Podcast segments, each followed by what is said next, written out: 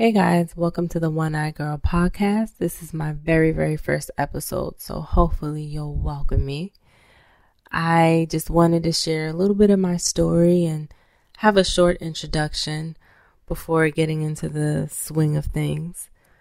So, for me, I was born with strabismus and amblyopia. So, strabismus is cross eyed and amblyopia is lazy eyed. Had a total of four surgeries for that. My fourth one being a little bit more cosmetic, so it's much less noticeable. I don't get the stares and looks like I used to. Now, the reason why, you know, I say one eyed girl is because when I was born, the forceps had squeezed down on one of my eyes and I wasn't able to move it. So that was my left eye. And they had to have about three surgeries when I was that young, when I was basically a baby and a toddler and a little girl, to be able to move that eye. So during that time, you know, your brain develops. And that's when your your your brain controls your vision, how you see things. And my vision is I only use one eye to focus at a time. So even though yes, I can see out of both eyes. I can only focus with one at a time. so it's kind of crazy. If I had to explain my vision to, to anybody, I guess it's like almost having just a panoramic view of something. So you, it's just like you have this panoramic view, but you can't focus on any of it. So, a little bit weird to explain. I don't know if you get it, but hey, best I could do. So I had about four surgeries total. My fourth surgery, I was about 16, and that one, and like I said, was a bit more cosmetic. So I've lived two world, you know, two lives, right? The life before surgery and the life after surgery. So before surgery, life was definitely difficult. It was almost like living in the twilight zone. If you can imagine, every time you walk out of the house, the amount of stares you get, people laughing at you, people yelling out violent threats. Um, I mean, any and everything happened. I've had somebody stare me down on the other side of the sidewalk and stare at me so hard that he walked into a lamppost. So it's just that crazy feeling of how people react to you. And you don't see yourself as somebody that's deformed or disfigured at all. You don't see that. You see yourself as like a normal human being, your own definition of normal, and you get treated so wild and so crazy. Um, it's the anxiety you have when you have no idea what kind of reaction you're going to get out of people. And even when it's a crazy bonkers reaction, um, that definitely brings up your anxiety level. And and from there like you know, such a young girl and I was growing up and that's kind of where you you develop like your self-esteem, your self-worth, your individuality. And to be treated like that in those precious precious years, you know, it stays with you forever. I'm still sometimes trying to get over things and I still feel the after effects, even though I've had surgery that makes it less noticeable. So I don't get the stares, I don't get the laughs, I don't get any of that. You know, I don't get treated differently.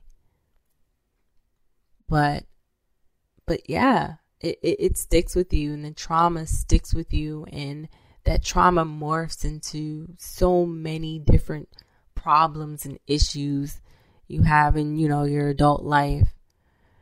So I dealt with a lot of deep, deep, deep depression. It's it's just so deep and the best way I can explain it is just being in this dark pitch black hole and you can't climb your way out and that darkness is just grabbing you and pulling you under and you can't escape. I've been in depression like that dark and that deep. I've been suicidal before. And that's why I don't I don't even judge people that that get to that point in life. Because you really don't know how it is or how it feels until you've been there. But either way, you know, I don't want everything to be that dark and that deep. I also want to share some of the fun moments in life, some of the things I've learned that stuck with me, that's been so, so valuable. You know, and the main thing I want to do is just have a different narrative on everything. I feel that a lot of times when the media showcases people that have some deformity or disfigurement, it's always that like linear storyline where it's like, yes, I was born like this, or yes, this happened to me when I was in a car accident, but you know, it was a bad time and it sucked, and people treated me terribly bad. But you know, I overcame, and now look at me. I'm this athlete, or I won this award, or I'm this actor, or I've done this now, and I feel so happy, and now I'm married with kids, and everything's so great. And it's that same linear storyline. And you know, I I don't want to bring like bring everything down and make everything so dark and humdrum. But what I want to say is that, you know, we're all real people and we have battle scars from this. Even if you're able to have surgery or not able to have surgery, given your disfigurement, your condition, etc., it sticks with you. There's no escaping it.